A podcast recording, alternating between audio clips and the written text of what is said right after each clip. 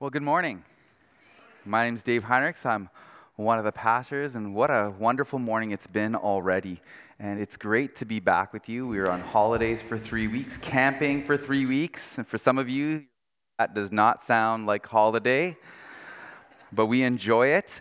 And uh, I'm just so grateful uh, for the church staff and what a wonderful job they've done, and for Reese, who for three weeks has led us in this series that we're doing on uh, called Faithful, and it's about God's faithfulness, and I'm excited to like pick that up and continue with this.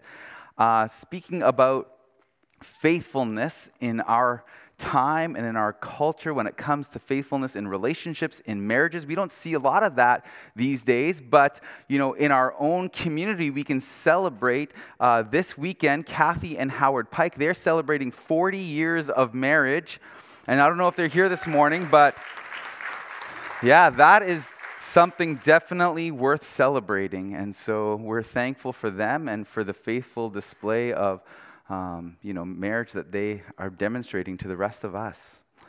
Uh, if you have your Bibles, please open them with me to Luke chapter 15, and we're going to be starting at verse 11, and we're going to be reading one of Jesus' parables.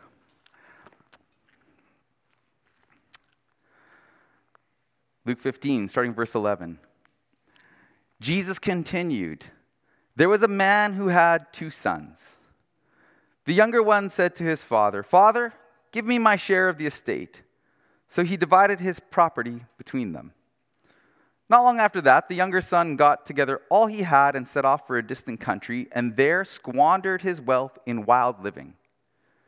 Well, after he had spent everything, there was a severe famine in that whole country, and he began to be in need. So he went and he hired himself out to a citizen of that country who sent him to his fields to feed pigs. He longed to fill his stomach with the pods that the pigs were eating, but no one gave him anything. When he came to his senses, he said, How many of my father's hired servants have food to spare? And here I am, starving to death. I will set out and go back to my father and say to him, Father, I have sinned against heaven and against you. I'm no longer worthy to be called your son.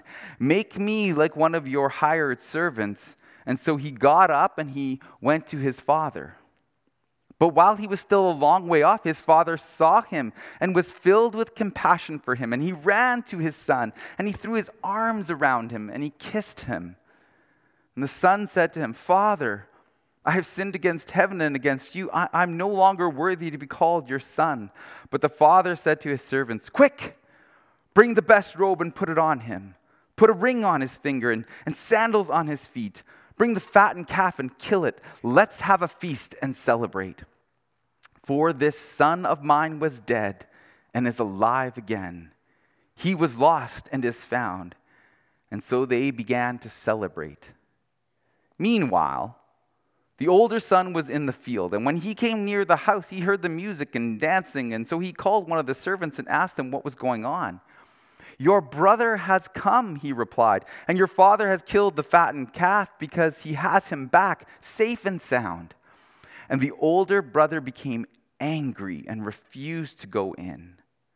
And so his father went out and pleaded with him, but he answered his father, Look, all these years that I have been slaving for you and never disobeyed your orders, yet you've never gave me even a young goat so I could celebrate with my friends. But when this son of yours, who has squandered your property with prostitutes, comes home, you kill the fattened calf for him?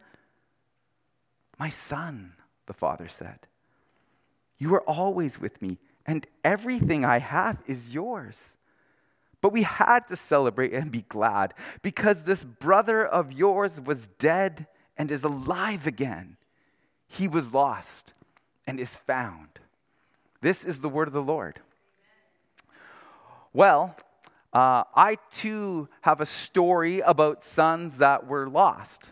Well, one son when they were little, we went to Coquitlam Center, and as we were walking through the mall, we came to this one part where all of a sudden you looked on the ground, and projected onto the ground from the ceiling above was this video game. It was a soccer field, and little kids could play on this, and they could actually kick the virtual ball, and it would roll to their friend, and they could kick it back, and they could try to shoot on the net and score. It was pretty, pretty neat little thing, right?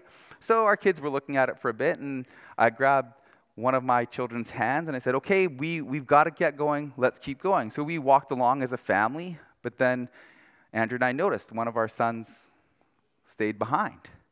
So we called out to him, son, we need to keep going.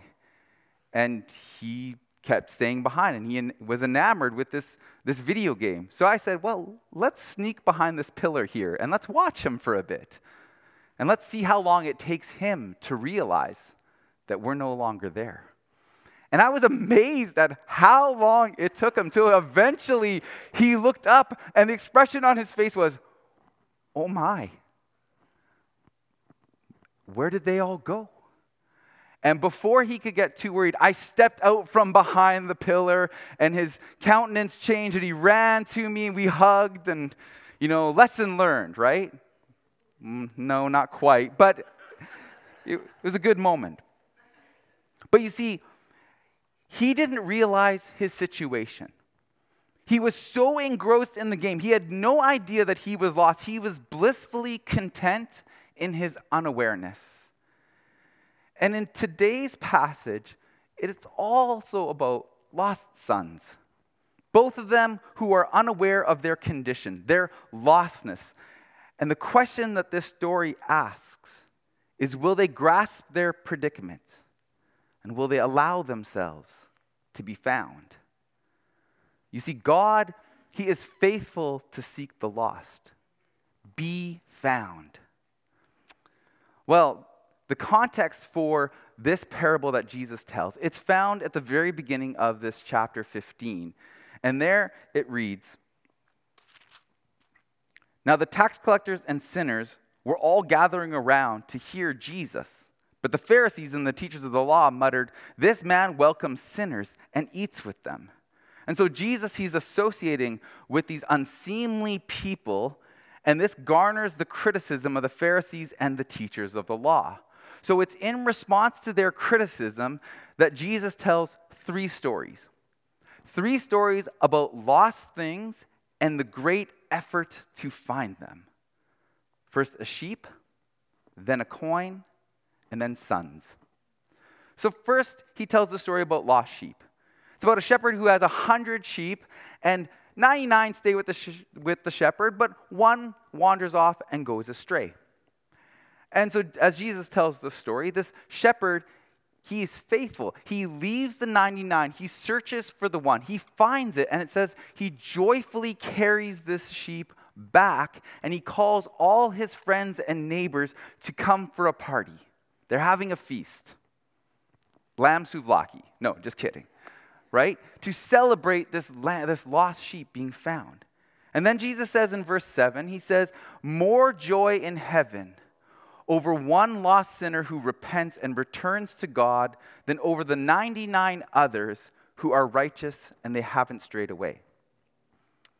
Then Jesus goes on to tell his second story. It's about a woman who has 10 silver coins and she loses one of them. And so she turns the whole house upside down. She sweeps every single corner until she finds her lost coin. And then she too, in, with great joy, she calls her neighbors over and says, Hey, I found my lost silver coin. Let's have a party.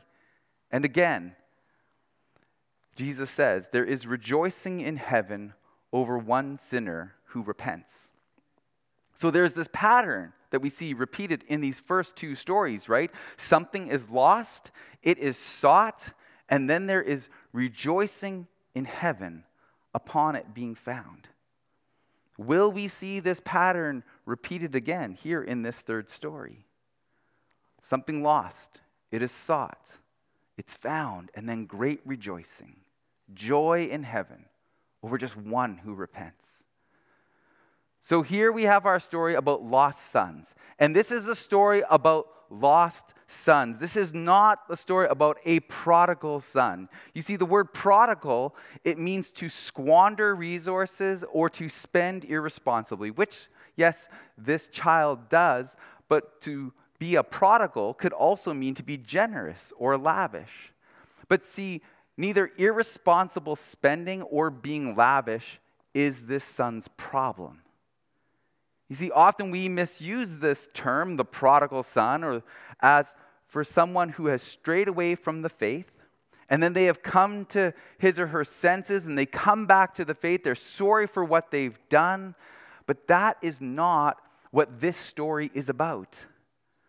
Like the other two stories that Jesus tells, this parable is about lost things being found, not lost things finding their own way back. The sheep doesn't wander back towards the shepherd. The coin doesn't just reappear to this woman and this son. He does not consider himself lost and in need of finding. And this story isn't just about one child, but about two lost sons, but more importantly, about the father who faithfully seeks them. The question is Will the lost accept being found? So, first we have this youngest son. And he goes to his father, the story says, and he asks him for his share of the inheritance. Now, if this were to happen in our days, if one of my sons came up to me and said, Hey, dad, I want, would like my half of the inheritance, well, the joke would be on him, right? No. But it still would, it still would be not a polite thing to do. It would be a little offensive. But in this time and Jesus' time and culture, right, we, we don't really understand in our present day reading what this son is actually saying. His request is unthinkable. He's pretty much saying to his dad, I wish you would just hurry up and die so that I can get my share of the estate. And Jesus' audience they would have expected this son's disgraceful request to be met by a slap across the face and to be driven from the home. But here is our first sign that this father, he's not your typical Middle Eastern patriarch. Instead of doing what is expected, this father instead, he agrees to this request and he divides his estate between both of the sons. Now, not only has this child disrespected the father, but his actions are such a spectacle that they would have humiliated the entire family, but they also would have brought shame upon the entire community in which they lived. And in order to deter, to deter people from behaving so selfishly, the Jewish community, they actually had a special ceremony for any person who would dare to show their face back in the village again after behaving so shamefully. And this ceremony was called the Ketzatzah. The Ketzatzah. So, in this ceremony, they would have a jar that was full of burnt nuts and burnt corn, and they would take this uh, in front of this person who behaved so poorly, and they would smash it on the ground, they would break it open, and they would say, So and so is cut off from their people. And so that person would be banned, they would be shunned from the community. And there is no way of returning back into the community for being restored except for one. You had to pay back the entire inheritance. But as this story unfolds, we begin to see how impossible that is for this son, right? He squanders the money. The economy takes this turn for the worse as a famine hits the land, and he is left penniless and starving. His situation is so dire that Jesus says he takes a job pig farming, which we know would have been detestable to the Jews because they viewed pigs as unclean. But even this does not pan out for him. He is unable to earn enough money to feed himself. His situation is so frightful that he's facing dying of hunger. So then he devises a plan. And we read his plan in verses 17 and 18. But often when we read these verses and we see what the son says, we often read something into it that's not there we often see that the prodigal has like changed his mind, that he's now repentant. But if we do that, we're reading into the text. Look what it says in verse 17. It says, He came to his senses, but literally the words there mean he took an interest in himself. There's no remorse for what he did in these verses. There's no regret over breaking his relationship with his father. And the second part of verse 17, they show us what he's thinking about, and it's not dear old dad. He said, How many of my father's hired servants have food to spare? And here I am, starving. He's thinking about food, right? That's his motivation. He wants to fill his empty stomach, and he knows that the servants in dad's house, they have plenty of food.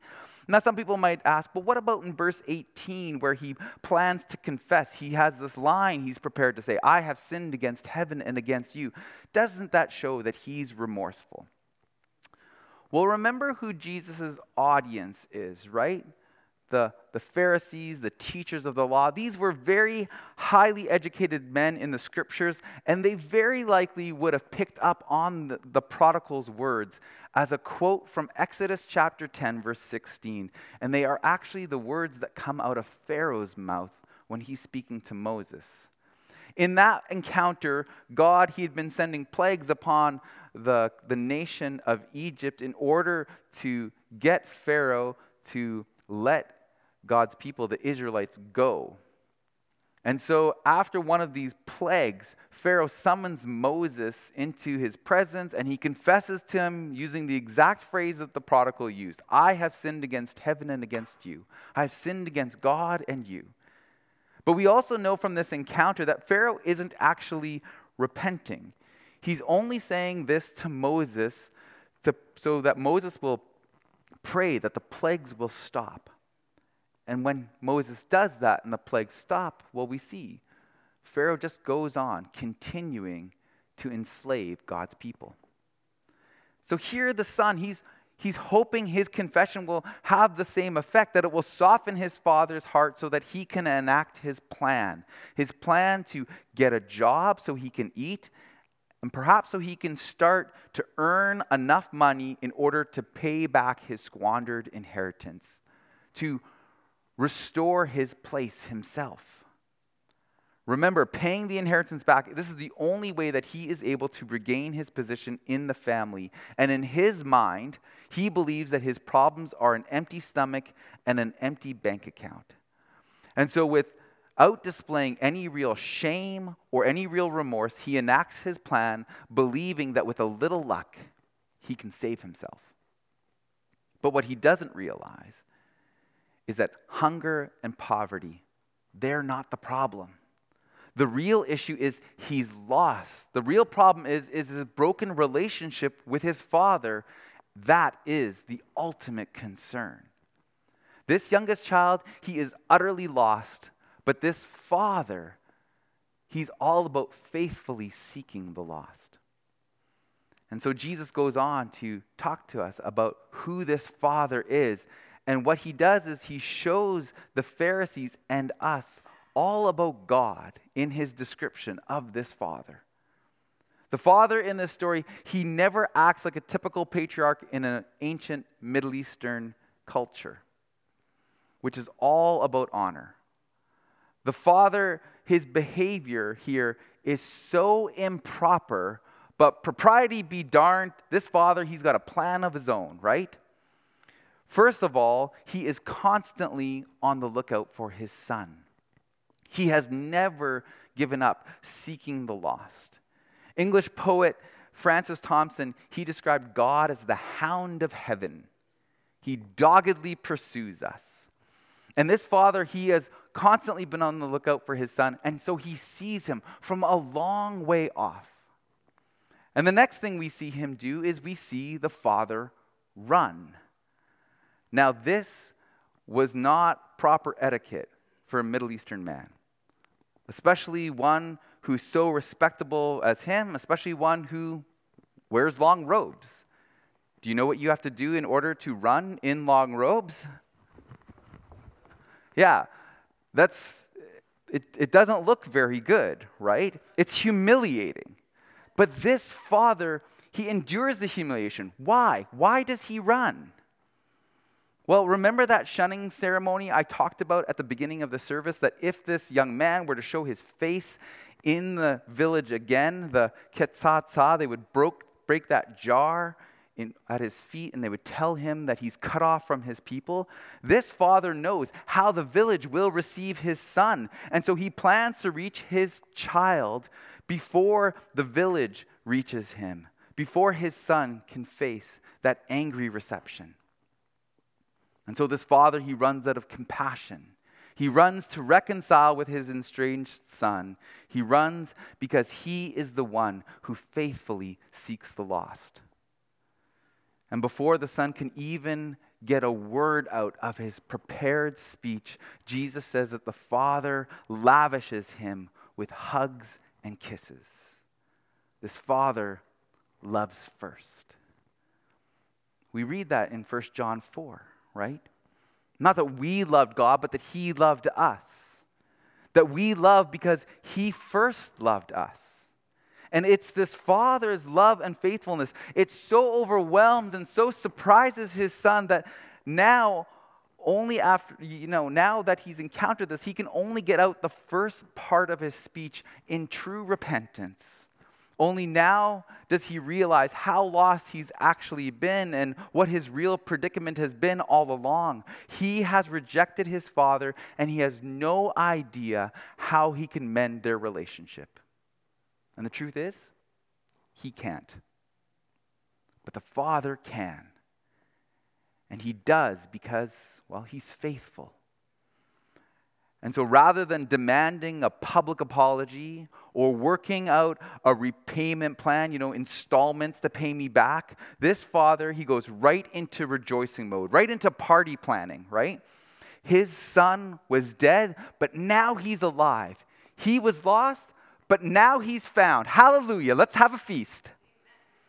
And this is the message of the gospel, right? That we are lost, that we have all broken our relationship with our heavenly Father, that we have gone our own way, and that there is nothing that you and I can do in order to earn our way back. There is no repaying God back, but He has made the way. He has sought us in our lostness. God has come down in Christ for His lost children through the cross, Jesus has made reconciliation for us. He has paid for our sins. We were dead, but in Christ, we can be made alive. And Jesus and the Father, they are one. And in each of these stories that Jesus is telling, he is showing us what God is like and how he is faithful to seek the lost. And so Jesus is the shepherd who leaves the 99 to go out and to find the wayward sheep. And Jesus is the woman who turns the whole house upside down in order to find that lost coin.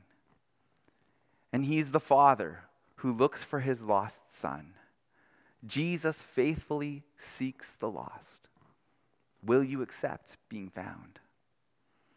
You see, the youngest son, he may not be able to fix this relationship himself, but he actually does something very significant. He plays an important role. First of all, he does recognize that he's lost. But more important than just recognizing that you're lost is accepting being found. You see, not everyone is willing to admit in this world that they're lost. And there are even fewer in this world who will admit that they cannot make it on their own, that they, can, they cannot make it without God. They refuse to be found. And if you haven't caught it yet, there are a number of analogies in Jesus' parables, right? It's not just this father who is illustrative of God, who's illustrative of Jesus, the one who came to seek and save the lost. But the younger son, he represents those tax collectors, those notorious sinners that Jesus liked to hang out and, and eat with. But there is still one other character in this parable, and that's the elder brother, the oldest son. And this is the shocking character of the story. And with his introduction, Jesus delivers a stinging indictment to these Pharisees and teachers of the law that he is telling this parable to. This dutiful son, he comes in from the fields, right? Because he's always diligently fulfilling his responsibilities. He hears the music and he asks the servant, What's going on? And upon hearing about his lost brother's return and reconciliation, rather than rejoicing, here he shows his true colors and the motivation for being such an obedient son all along. You see, he hasn't stayed home and lived faithfully out of love and respect for his father. He has done this in order to stake his claim. He operates by the model, the motto, you get what you work for and not what you wish for, and he wants what he is entitled to. He operates out of duty and not devotion. He operates out of duty and not devotion. And though those two words are related, there is a vast difference between the two when it comes to relationships, right? Duty has this sense of obligation and burden, while devotion conveys loyalty and love. So, for example, on most days, I will call home to my parents to check, it, check up on them and to ask them how they're doing. And every once in a while, one of them will ask me, So why are you calling? And if I were to say, Well, you raised me, so I owe you, this is so I can pay you back. Or, well, I'm hoping to build up more credit so I get a larger share of the inheritance than my two older brothers. I don't think my parents would be too pleased with either of those responses. I call them because I care. Like, I want to be a devoted son and for them to know that they are loved. Now, this doesn't always mean that it's always a joy or that I don't sometimes feel obligated to call. Sorry, mom and dad, I know you're watching, right? But doing your duty in order to be compensated is massively different than devotion out of loyalty. If the oldest son cared for his father, his obedience would have been this labor of love rather than this feeling like he's been slaving away, as he says in verse 29.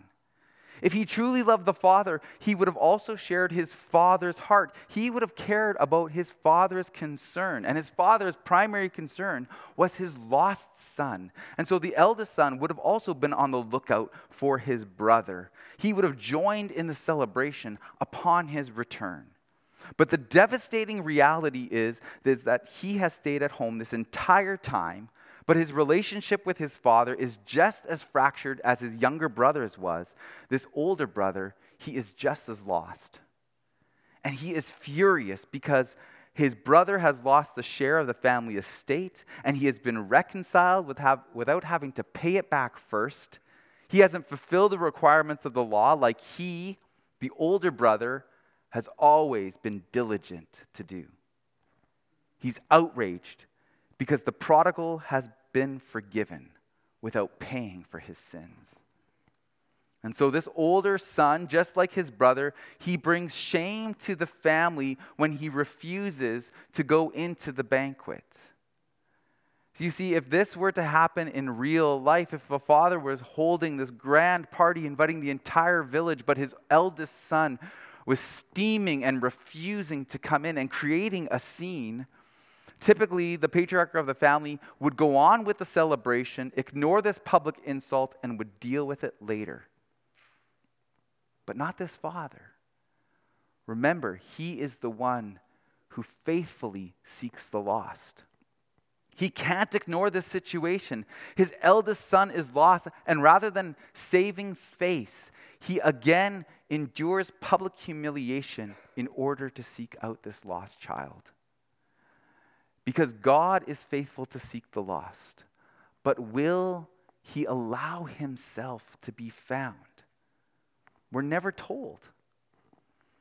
The older son then serves as a warning to the sanctimonious Pharisees and teachers of the law, but also as a warning to many of us. You see, the oldest son's problem, it's not his disobedience. It's his pride in his good deeds and a lack of remorse. A lack of remorse over his broken relationship with the father, but also with his broken relationship with his brother. And the elder brother's problem, it's his self righteousness. He uses his moral record to try to put God into his debt. In his book, The Prodigal God, Timothy Keller writes The main barrier between the Pharisees and God, it's not their sins, but their damnable good works. You see, to be a Christian, we not only need to repent for the wrong things that we've done, but we must also repent of doing right things out of our own self righteousness. It's the sin of seeking to be our own Lord and Savior. We need to repent of the wrong things we've done, but also when we do the right things out of self righteousness. The older brother, he may be law abiding, but he's lost. And if you're lost, being good gets you no closer to being found. The answer to being lost, well, it's the Father who faithfully seeks out his children. John 3:16, God loved the world that he sent his only son, right? God desires that no one would be lost, that none would go astray. Question is, will you allow yourself to be found? The younger son, he realizes the fault in his plans. He could not earn his way back. He could only choose to accept the father's forgiveness and love. He could accept being rescued in his lostness. Again, we're not told what the elder brother decides. Will he recognize how lost he is? Or will he continue in his stubbornness that not only separates him from his father and from his brother, but also that prevents him from going in and joining in the celebration. You know, I have to confess to you that I have been both of these sons. I have been the younger brother. Like that time where my son was lost in the mall because he became so enamored with something else that distracted him, I too have had other things capture my attention, other things that have captivated my heart. And often these are good things, right? Good things like family and hobbies and work, right? But they've, they've caused me to neglect my relationship with God. And time passes, and I don't even realize how lost I am.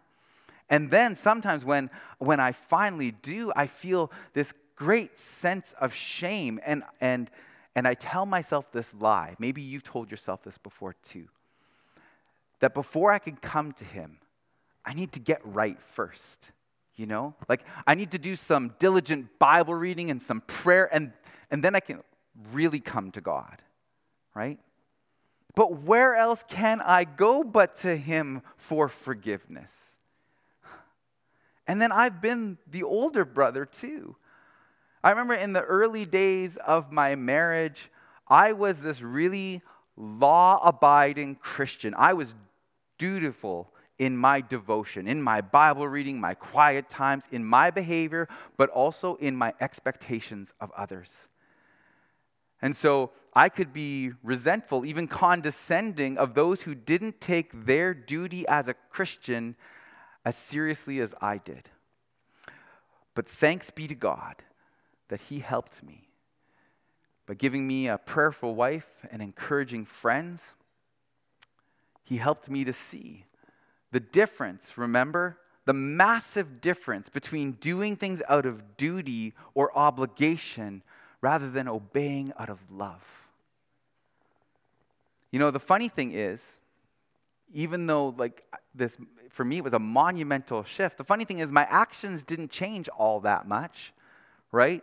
I kept doing my devotions. I kept wanting to live a faithful Christian life, but my attitude and my disposition changed immensely, right? I became motivated by relationship.